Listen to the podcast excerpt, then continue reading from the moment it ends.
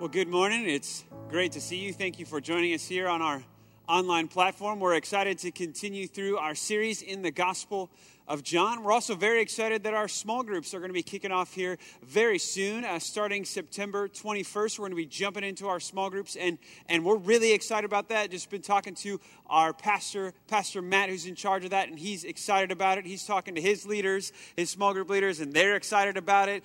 They're excited about it. He's excited about it. I'm excited about it, and I think you should get excited about it as well. And the reason is because one of the best things that we have to offer here at Valley Bible Church is our people.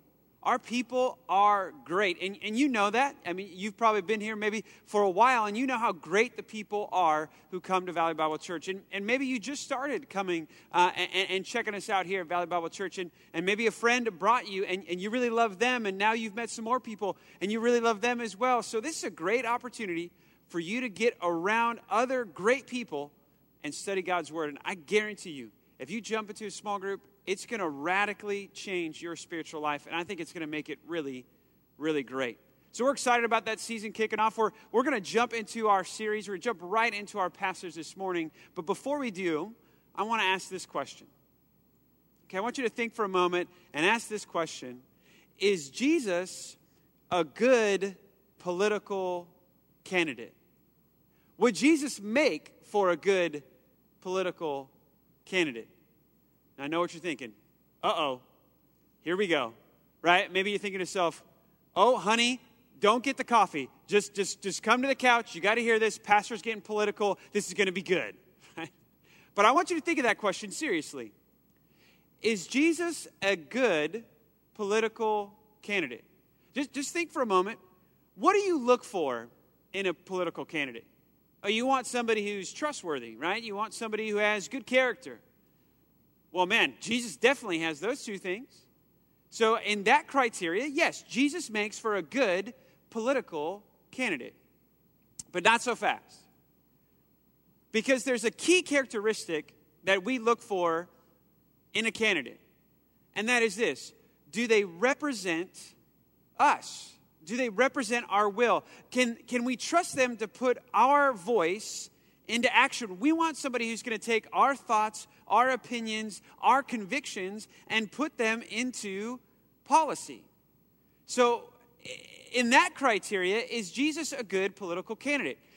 Can, can we trust him to do what we want him to do? Can we trust him to take our voice and put it into action? Well, I think on that criteria, the answer is no. No, Jesus is not a good political candidate. Because you see, Jesus does not represent the will of the people. Rather, Jesus represents the will of God to people. Jesus does not put our voice into action. Rather, Jesus gives us God's voice and tells us to put it into action. You see, in a democracy, the will of the people moves up toward the candidate, and then the expectation is they will step that movement further. But that's not true for Jesus. See, really, the reverse is true. Jesus' will moves toward us, and the expectation is that we will move that will further. Jesus does not take orders from us, rather, Jesus gives the orders. Really, Jesus acts more like a king than a candidate. In fact, that's our big idea for this morning. So, if you're going to write down one thing, I want you to write this down. If you're going to take one note, I want you to write down this one sentence and that is this Jesus is not our candidate, but our king. Jesus is not our candidate, but our king. And we're going to see this in our passage in John chapter 6. We're going to start with verse 1. And here's what we're going to see in this passage we're going to see Jesus perform a miracle. And this miracle is going to get people excited people in the group are going to see this and they're going to have this political agenda and they're going to get so excited by the power that Jesus displays that they're going to think, hey, here's our guy, here's our candidate. He's going to put our agenda into action. And here's what Jesus is going to do with that Jesus is going to reject that. Jesus does not want to be their candidate. Jesus does not want to fulfill their agenda. Jesus is not looking to put their will into action. And what we're going to find is in Jesus' rejection, we're going to learn a lot about his agenda. So let's jump right into our passage, John chapter 6. We're going to start with verse 1. Again, what we're going to see is Jesus display power. This caused political interest and excitement, and then Jesus is going to reject that, showing himself not to want to be this group's candidate, but rather to be king. Let's start with verse 1. This is John chapter 6. It says this After this, Jesus went away to the other side of the Sea of Galilee, which is the Sea of Tiberias. Verse 2. And a large crowd was following him because they saw the signs that he was doing on the sick. Jesus went up on the mountain, and there he sat down with his disciples. Now, what's going on? Let's just stop right here because a crowd is starting to gather. People are starting to come. And the reason why they're coming, it says because they saw these signs. Jesus is healing the sick. Jesus is performing miracles. And so people are getting excited. I mean, if you want to capture people's attention, surely this is a really easy way for you to do it. I mean, just heal a sick person, and I'm sure a crowd is going to start to follow you. This is what's, what's happening with Jesus. Now, before we get maybe too excited about this kind of positive movement of this crowd, we have to remember that just because somebody uh, believes in a sign, just because someone shows interest in Jesus, doesn't mean that they're fully ready to trust Jesus. In fact, they may have a belief that is not something that Jesus is actually going to entrust himself to. We saw this in John chapter 2. Jesus performed a miracle and the, the crowd got excited. It says that they believed in him. But it wasn't the belief that Jesus was looking for. Because in John chapter 2, it says that Jesus would not entrust himself to them because he knew their heart. He knew deep down what was going on, and he was not approving of what was going on in their heart. So Jesus would not entrust himself to them. So we have to be skeptical just right up front. Yes, this crowd is gathering, and yes, they've seen these signs and they're starting to follow, but we should be skeptical as readers to say, yeah, but that doesn't mean that they're fully bought into who Jesus is. And we're, and we're going to see this later as it plays out when Jesus retreats actually from this crowd at the end of our passage. But let's go to verse 3. Let's kind of build the scene a little bit more. Verse 3 Jesus went up on the mountain, and there he sat with his disciples. Now, the Passover, the feast of the Jews, was at hand. Now, this is a really important detail to recognize because this shows us how politically charged the crowd probably was. And the reason we know that is because of the date. It's the Passover. John tells us this is a feast of the Jews.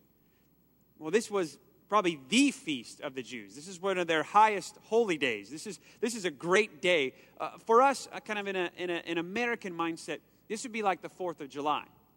Right? The 4th of July for Americans is our celebration of our independence from Britain. It's when we finally became a nation. It's when we formulated our independence. And so we recognize that. And, and on the 4th of July, no matter what's going on, people are excited and there's a sense of, of, of nationalistic zeal and excitement. We're proud of who we are. We remember the past, but we also look toward the future right? To, to, to be a better nation, to, to make good on the promises and, and, and, the pledges of our founding fathers, to work out what does, does, does freedom and the pursuit of happiness mean for every individual in our nation, right? It's a, it's a really culminating moment for us. The same thing is true for the people of Israel. See, the Passover was a remembrance of the past. The Passover was when the Jewish people were freed from the slavery of the Egyptians. It was they, their day of independence. But it wasn't just a day where they looked backward. Uh, just like us on the 4th of July, we look forward. We think about who we can be and how we can be better as a nation. So, too, the Passover was the same thing. Especially now in first century Palestine, when most of the region was dominated by Roman occupation where they had another authority that was placed on them.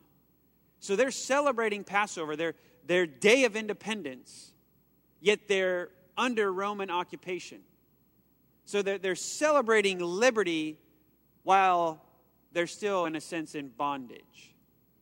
So they're looking forward. They're thinking of a, of a future deliverer. They're looking for a hero, somebody to come And what Jesus is going to do is in this kind of politically charged setting, he's, he's gaining interest. People are excited. We could say his poll numbers look good.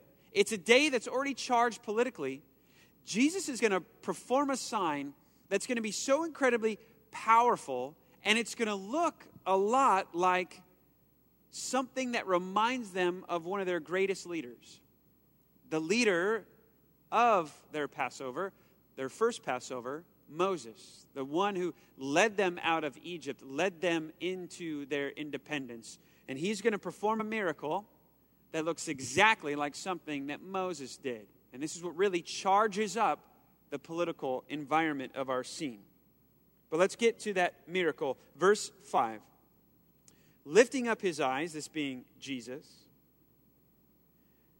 then saw, or sorry, lifting up his eyes, then and seeing that a cr- large crowd was coming toward him, Jesus said to Philip, Where are we to buy bread so that these people may eat?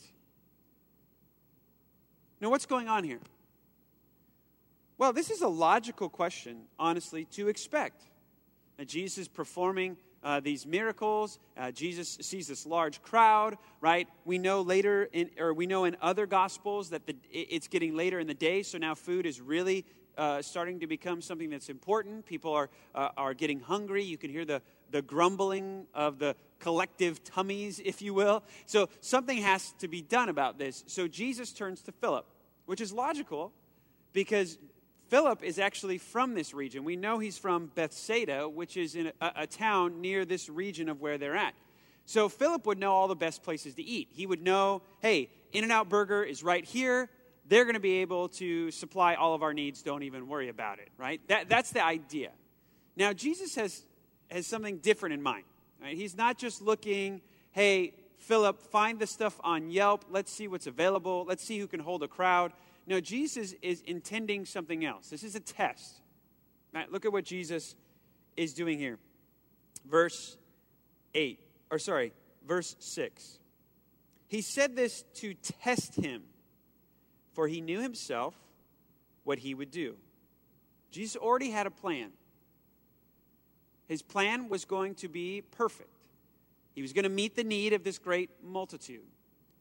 But he wanted to include Philip because he wanted to test him. It's something very common that God did in the Old Testament. He would often test his people uh, to see if their faith was true, if their, if their dedication to him was true. Uh, we see this in, in many of the patriarchs, many of the big heroes in the Old Testament. God tests their faith to see if they truly believe in him, that he'll come through in the end. And that's what Jesus is doing. Jesus is testing Philip. Now, is this fair? Is this, is this a fair test? I mean, if you're Philip, you're staring at this, this mass of people. Well, we're going to know later, one of the details mentioned for us by the gospel writer John, that there's 5,000 men, which that means the number could be upwards of 20,000 people total 5,000 men were counted, so if you think of women and children as well, so we're talking, this is a large crowd. So when Jesus asked this question, where are we going to get some food for, for these people to eat? And Jesus is, is, is formulating this as a test. Is it fair on Philip? Is it fair for Philip to even be able to pass this test? I think the answer is yes. As strange as it may sound, I think it's it's a yes. Now, why is that? Well, one, we got to look what does Philip already know of Jesus? I mean, we're in John chapter 6. Philip has been there since the beginning. So, Philip has seen many miracles already. He's already seen Jesus display much power. We saw just a couple weeks ago Jesus heal a man who was lame for over 30 years, a man who was paralyzed, and then Jesus spoke to him, and then immediately he could walk. Philip saw that. So he already knows that Jesus is capable of performing miracles. We also know, if we look at the other gospel accounts of this miracle, they mentioned that Jesus was actually not only just teaching this crowd, but he was healing some of the sick who were actually there. So it's fair to assume that Jesus could have just healed somebody and then turned to Philip and asked the question. It could even have happened that Jesus was actually healing somebody, in the process of healing somebody, and he asked the question of Philip. He could be saying, like, well, Philip, I'm, I'm going to heal this man, and, and he's going to start walking. So I'm going to lay my hands on him, and then you're going to see his legs start to move. And maybe his legs started to move, and this man started to feel like he could walk again. And as he's about to get up, he says, Hey, by the way, what are we going to do about food? And then he finishes the healing. That's a very fair assumption to make that that could have been what occurred. We also know that there are several food miracles recorded in the Bible. There's a big one in the Old Testament in 2 Kings chapter 4. The great prophet Elijah is able to provide for, for 100 people when only 20 barley loaves are given to him, which is not enough. What's interesting is the detail about barley loaves is actually going to be mentioned right here. It's the same thing. The same thing given to Elijah or Elisha, the prophet, in 2 Kings chapter 4, is the same thing that's going to be given to Jesus later here. It's interesting that John would mention that specific of a detail. It's not just loaves of bread, it's barley loaves. Same thing mentioned in 2 Kings chapter 4. In fact, how John describes the situation, the one who brings the barley loaves is a young boy. And the Greek word used of young boy here in this passage is the same Greek word used twice in 2 Kings chapter 4 to describe Elisha's servant, the one who mentions that this food's not going to be enough. So I think John is being very thoughtful here in tying our minds to this Old Testament idea. Philip would have known this as a good uh, a Jewish man who got teaching as a young boy, he would know this story. He's seen Jesus heal. He's seen Jesus perform miracles. He knows that there are food miracles in the scriptures. He knows about Elijah. He knows what happened there. He's also seen Jesus perform a food miracle. Like I said, Philip was one of the earliest disciples, and he was there at the wedding of Canaan, one of Jesus' first miracles. And that's where Jesus turns water into wine. So when Jesus asks this question to Philip, is it fair that he's testing him? Absolutely. Philip should have said something like, You know, Jesus, this is impossible. We can't do it. The, the need is too big. It's just impossible. But I know what you can do. I've seen what you can do. And I believe if you want to feed all of these people, somehow you're going to do it. That's what he should have said. But let's look at what he said, totally underestimating the power of his master. This is verse 6, sorry, verse 7. Philip answered him, 200 denarii worth of bread would not be enough for each of them to get a little. What happens to Philip? Immediately, his mind starts running like a computer. He becomes like this, this cash register, right? Who, who starts thinking, how much is this going to cost us? If just to buy even a little portion of bread for everybody, that we don't have enough money to do that. There's no way for us to do that. So his answer is one of just hopelessness. Well, another disciple kind of butts in, speaks up, and really gives kind of the same answer. Look at verse 8. One of his disciples, Andrew, Simon Peter's brother, who happens to be in, from the same town of Philip, so he's familiar with the region, said to him, There is a boy here who has five barley loaves and two fish. But what are these for so many? What is he doing? Now, Andrew thinks a little different. Maybe he's a little more resourceful, a little more practical. Right? Philip's a, a little more theoretical. He looks at the crowd and he starts crunching numbers in his head. Andrew, on the other hand, has this boy who maybe has come up to him, kind of shown some initiative. He, he's heard that Jesus wants to feed these people. And so he goes, Hey, I've got this stuff. So he goes to Andrew, nudges him, and says, Hey, hey, hey brother Andrew, here's what I have. And Andrew looks at it and says, Okay, Jesus, here's our resources. Clearly, this, this is not enough, Jesus. There's no way we could, we could make these five barley loaves and two fish work. There's no way this is possible. So both of them fail the test. Both of them totally miss the power of their master, totally underestimate Jesus' abilities, which is interesting because once Jesus displays his power, it will be misunderstood. Before he displays power, he's misunderstood. After he displays power, he's misunderstood. Look at this miracle. And this is the miracle that causes people to get politically excited.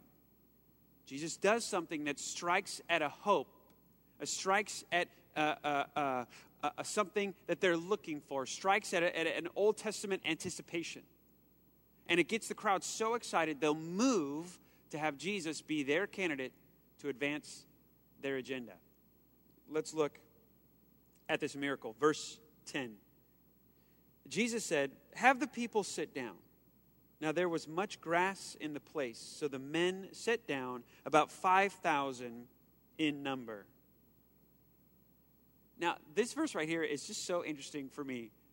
Just when I think about what's going on, Jesus is setting up this miracle, but he instructs his disciples okay, here's what we're going to do. I want you to have all these thousands of people sit down. Now, now imagine if you're a disciple.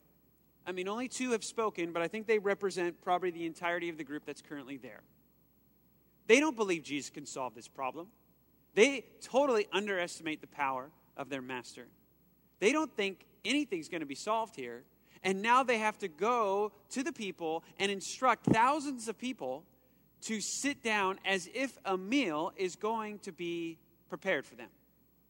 I mean, imagine yourself being a waiter serving a table all the while you know the kitchen is closed. I mean, it feel like a, just a foolish exercise, right? I have to feel like that's what the disciples are doing. I can imagine saying, okay, uh, people sit down here. We're going to be in a group here. Okay, something is coming. I know you're hungry. And then turning and doing another group and then looking at the other disciples and say, what are we doing here? Clearly, this is not going to work. Well, Jesus knows exactly what he's doing. And Jesus meets this need. Jesus meets this moment and displays his miraculous power. Look at verse 11. Jesus then took the loaves, and when he had given thanks, he distributed them to those who were seated. So also the fish, as much as they wanted. And when they had eaten their fill, he told his disciples, Gather up the leftover fragments, that nothing may be lost. So they gathered them up and filled their twelve baskets with fragments from the five barley loaves left by those who had eaten. Verse 14 When the people saw this sign that he had done, they said, This indeed is the prophet who is to come into the world. So Jesus performs this miracle. He performs this miracle on Passover. Passover is the day where they celebrate their independence from Egyptian slavery. The great leader Moses, through all these uh, uh, amazing plagues breaks kind of the world power of the day, and the people leave. And basically, their free labor in Egypt is now gone. He kind of guts their economy, if you will. And they, they leave and they journey through the wilderness and come to the edge of the promised land. Moses is this great Old Testament hero on the day that celebrates his triumph, if you will, or God's triumph, but he's there as a representative of God to the people. It's a triumphal day for Moses. And this is the day that they're currently celebrating. And then there's this man and this man is in a wilderness, a, a desert place, right, with all of these people, and there's no food for them. And Jesus makes a food miracle. He feeds and satisfies them. This is one of the miracles that happened with Moses. After Moses led the people out of Egypt, he took them into the wilderness before they get to the promised land. And in the wilderness, they find themselves in great need. They're, they're hungry and they're starving. And God rains down manna. God rains down food. And then God would provide quail as well. God would pro- provide them protein as well. So God does a food miracle to feed millions at that time with Moses. So you can imagine the Jews here seeing this on this day, this miracle, they think to themselves, what? This is the guy we've been waiting for. Right? It says, after they see this sign, it says, This indeed, this is verse 14, the prophet who is to come into the world. What's that a reference to? Why, why, why do they use that specific term? It's because they're referring to something Moses, their great leader, said to their ancestors. If you look at Deuteronomy chapter 18, verse 15, Deuteronomy is a book where Moses is preparing the people as they're about to enter into the promised land. It's kind of his last collection of sermons. So he's journeyed this far with the people. And now Deuteronomy is the, his kind of fare, farewell speeches, if you will, in his kind of last term of leadership with the people. And when he gets to that point with them, he expresses to them a hope, a, a promise that God is going to do something. And look at the promise he extends to them. Verse 15 of Deuteronomy chapter 18. He says, The Lord your God will raise up for you a prophet like me from among you from your brothers. It is he whom you shall listen. So Moses, before he died, told the people God is going to do a work. God is going to bring up a leader, and he's going to be like me. He's going to be a new Moses, and he will be a prophet. This is what's in that sentence that's said right by the people after they see Jesus. They say, This is what Moses told us to wait for. Now, think about the excitement there. I mean, right now, the Jewish people are celebrating their independence. They're remembering the past, but they're also looking forward to the future. They have that in the back of their mind, and they see Jesus perform this Moses like miracle. They have this promise in mind as well, and now they're thinking, this is it. And do they need it? Of course they need it. They're not a nation state. Right? They, they don't have power over themselves, they're not self governing. Right now, they're under Roman occupation. Clearly, they want to be delivered. And this looks like the primary candidate. So Jesus' poll numbers are good, crowds are following him. It's a, it's a politically charged day. Jesus shows his power clearly.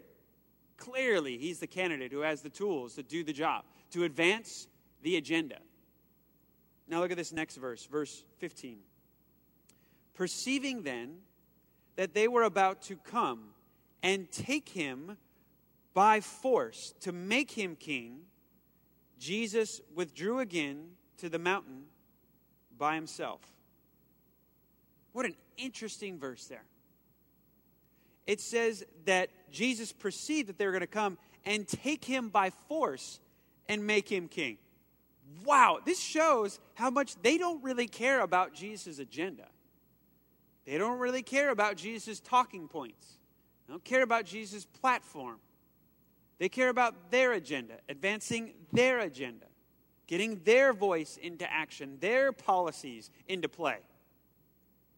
So much so that they'll force Jesus to be their king. What does that mean? They'll think to themselves, here's what we're going to do. We're, we're going to start a rebellion here and we're going to kind of crown Jesus as our leader. We're going to provoke the Romans. And then when the Romans come to respond, Jesus will be forced to assume the role that we gave him. And then he'll display this miraculous power against these Romans and he will vanquish them. And we will get what we want. Wow. They're not thinking anything about what Jesus wants. They're not thinking anything about this one who's displayed this miraculous power, what his intentions are. And so, what's Jesus' response? Maybe just as shocking, if not more, to their response to try to take this now miraculous person who's displayed himself to have some sort of divine power by force, Jesus' response is just as shocking. It says, Jesus withdrew again to the mountain by himself. So instead of running away with the candidacy, what does Jesus do? Jesus literally runs away from them. Now, now why is that? Why does Jesus not want to be their candidate? Does Jesus not see himself as a leader? Does Jesus not see himself as a king? Oh, Jesus does. He sees himself as a king. We see this later in the Gospel of John. We see it later when Jesus enters Jerusalem in John chapter 12. Jesus will enter Jerusalem, and the people will come and they will lay down these palm branches. We know this as, as, as Palm Sunday. Jesus will kind of accept the kind of welcome of the people. And the people will say, you know, Hosanna, blessed is he who comes in the name of the Lord. Blessed be the King of Israel. So this crowd anoints him as king, and Jesus accepts this praise. We see later in John chapter 18, Jesus being interrogated by Pilate at his trial, and Pilate directly asks him, Are you the king of the Jews? Jesus' reply in verse 36 is, My kingdom is not of this world. Now, what does that imply? Jesus says, My kingdom. So Jesus does see himself as a king with a kingdom. So, yes, does Jesus believe he is a king? Absolutely. So, why won't he receive this candidacy? These people clearly want to give him political power, they want to give him their vote. So, why does Jesus reject their nomination? It's because Jesus doesn't want to be the king they want. Jesus is a king, not that they want, but the king that they need. Look at John chapter 18. Let's go back to that kind of response that Jesus gives to Pilate. John chapter 18, verse 36. When asked, Are you a king? Jesus again responded. Jesus answered, My kingdom is not of this world. If my kingdom were of this world, my servants would have been fighting that I might not be delivered over to the Jews. But my kingdom is not from the world.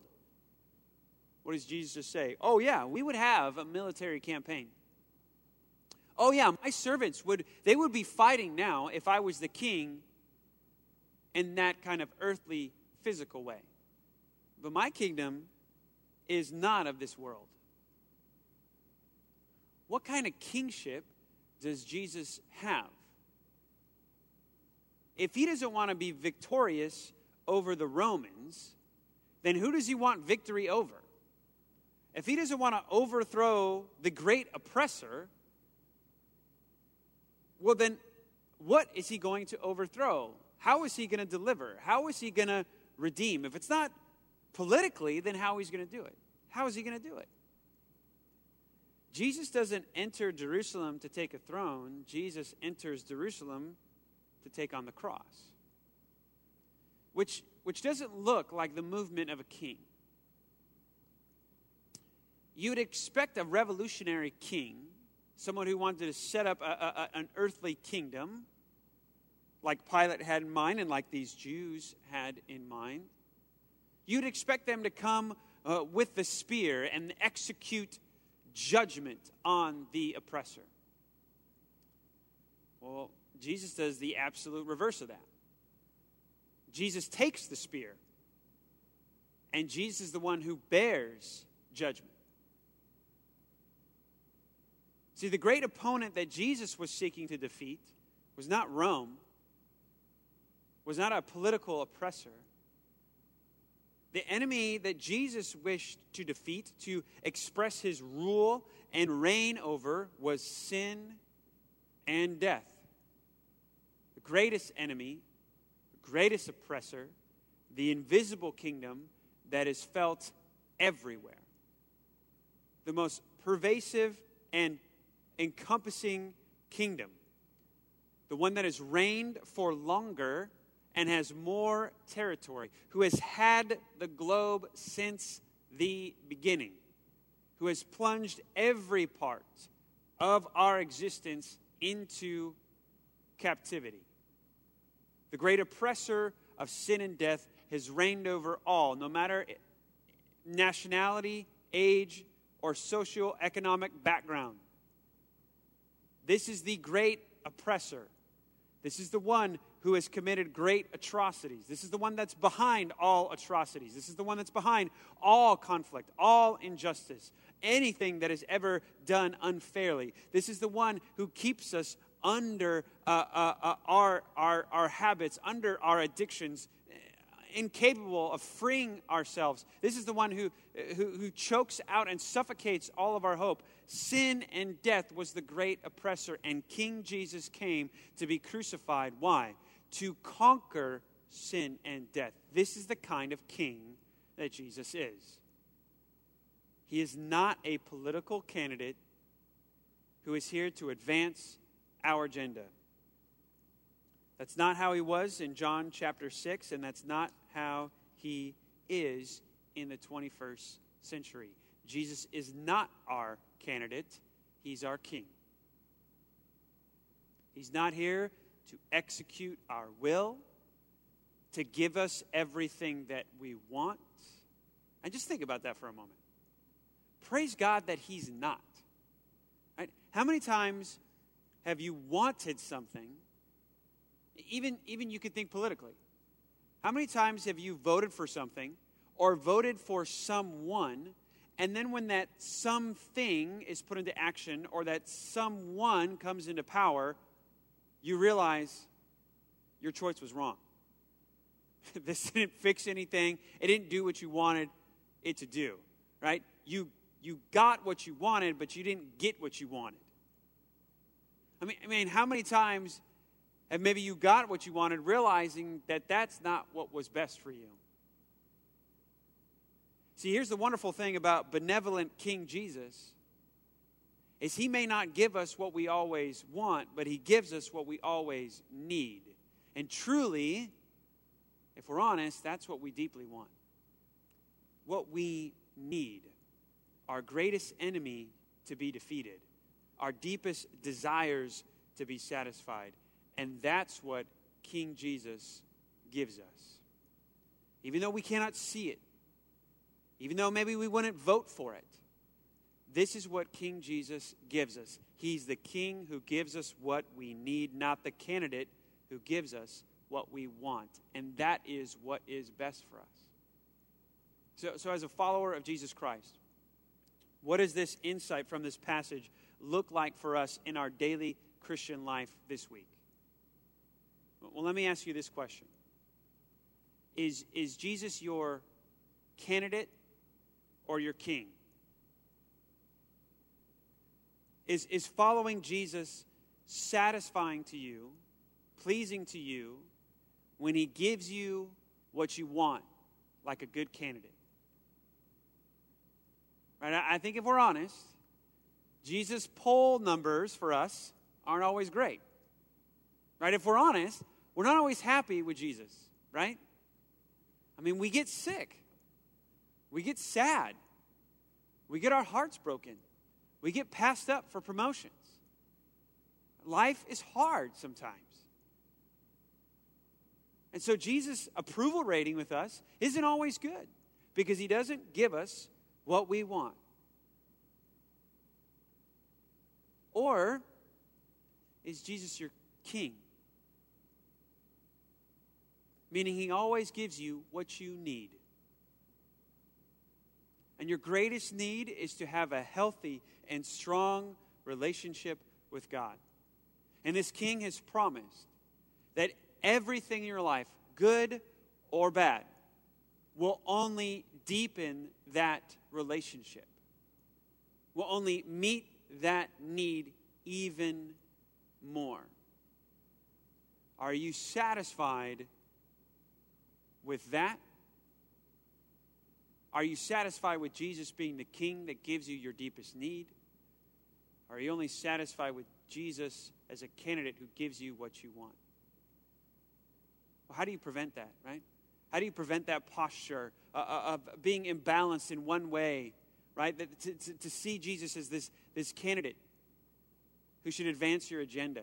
How, do you, how do you pull yourself out of that kind of mindset and mentality? I'm going to give you something really, really practical, really, really practical step for you to take this week. I want you to do this. I want to encourage you, and I want to challenge you to say a grateful prayer every morning this week. So, so starting Monday morning, then do it Tuesday, Wednesday, Thursday, Friday, and Saturday. I want you to do this one thing every morning. I want you to say a grateful prayer. What does that look like?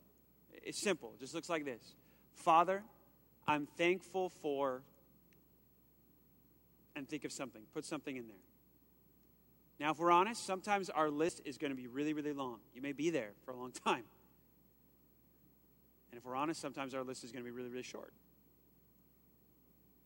But you know what our list will always include and should always include? It'll always include the death and resurrection of Jesus Christ for the forgiveness of our sin. Our greatest need to be right with God.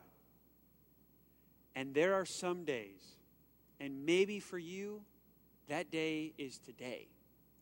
There's going to be some days where that's the only thing on your list. And that's okay. And that's okay. Because there will always be something to be grateful for. As a Christian, no matter how much is lost on the list or taken away from the list, that one thing will always remain on the list. So you'll always have a reason to be grateful. I challenge you every single morning, starting Monday morning, say a grateful prayer to God. Father, thank you for this. Thank you for being my King who gives me what I need.